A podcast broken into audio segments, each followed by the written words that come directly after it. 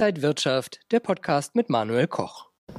Crash an den Kryptomärkten. Ja, über eine Billion Dollar an Wert wurde zeitweise vernichtet. Der Bitcoin eingebrochen, Ether, Ripple, alle in Mitleidenschaft geraten.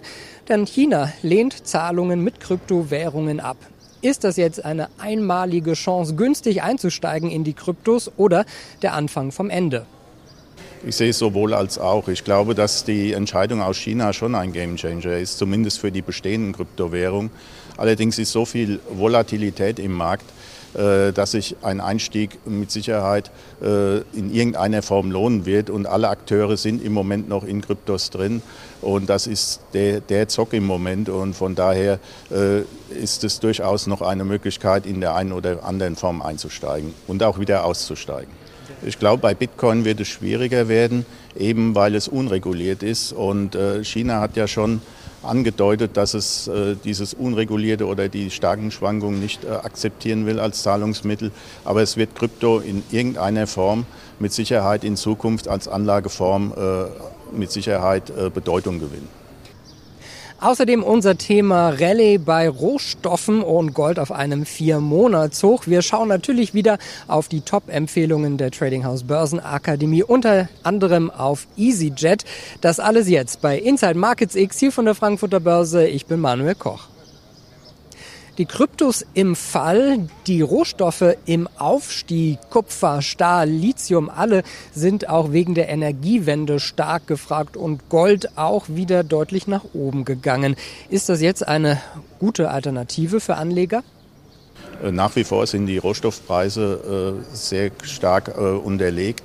Äh, der CRB Composite Index äh, hat seit Beginn der Pandemie um 50 Prozent zugelegt und ist nach wie vor in einem Aufwärtstrend. Also durch, Rohstoffe sind im Moment äh, durchaus eine Alternative.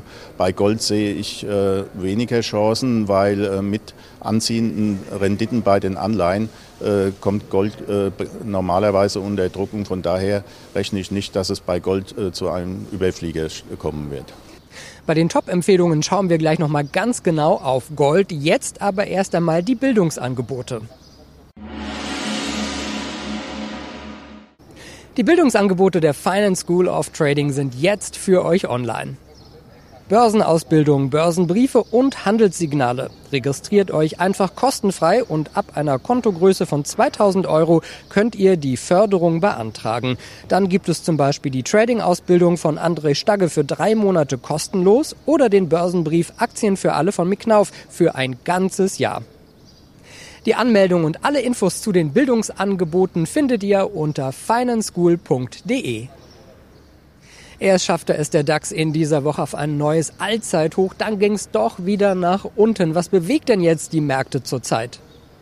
Ja, zum einen haben wir viele positive Effekte eben durch die bevorstehenden Lockerungen und auch das Abflauen der Pandemie. Auf der anderen Seite haben wir natürlich an der Preisfront enormen äh, Auftriebswelle und die äh, sorgt natürlich dafür, dass die Notenbanken nicht mehr in Zukunft äh, so bereitstellen können, wie, wie es vielleicht in der Vergangenheit war. Und das äh, drückt natürlich hier ein bisschen, wenn es äh, um neue äh, Höchststände geht, äh, drückt es dann doch ein bisschen auf die Euphorie. Allerdings sind die Märkte eben auch durch die positiven Effekte wie das Abflauen der Pandemie natürlich nach unten auch abgesichert. Ja, ich bin, die technischen Indikatoren deuten zumindest darauf hin, sowohl Bollinger Bände als auch, äh, die, wenn, wenn, ich die 30-Tage-Linie sehe, die bei 15.200 etwa ist und die 200-Tage-Linie, die bei 13.700, die ist sehr weit weg und es deutet doch vieles darauf hin, dass wir uns im Bereich zwischen 15.1 und 15.5 bewegen werden. Und wir schauen jetzt auf die Top-Empfehlungen. Ja, so ziemlich alle Aktien aus der Reisebranche haben zu Beginn der Corona-Pandemie im letzten Jahr mächtig federn lassen müssen. So auch die Aktie von EasyJet. Das Wertpapier des Billigfliegers konnte dann aber einen tragfähigen Boden ausbilden. Erst gegen Jahresende 2020 startete eine vorsichtige Erholungsbewegung. Die Analysten sehen hier eine Longchance. Während die Urlauber in den Startlöchern stehen, nehmen Anleger erst einmal Gewinne mit.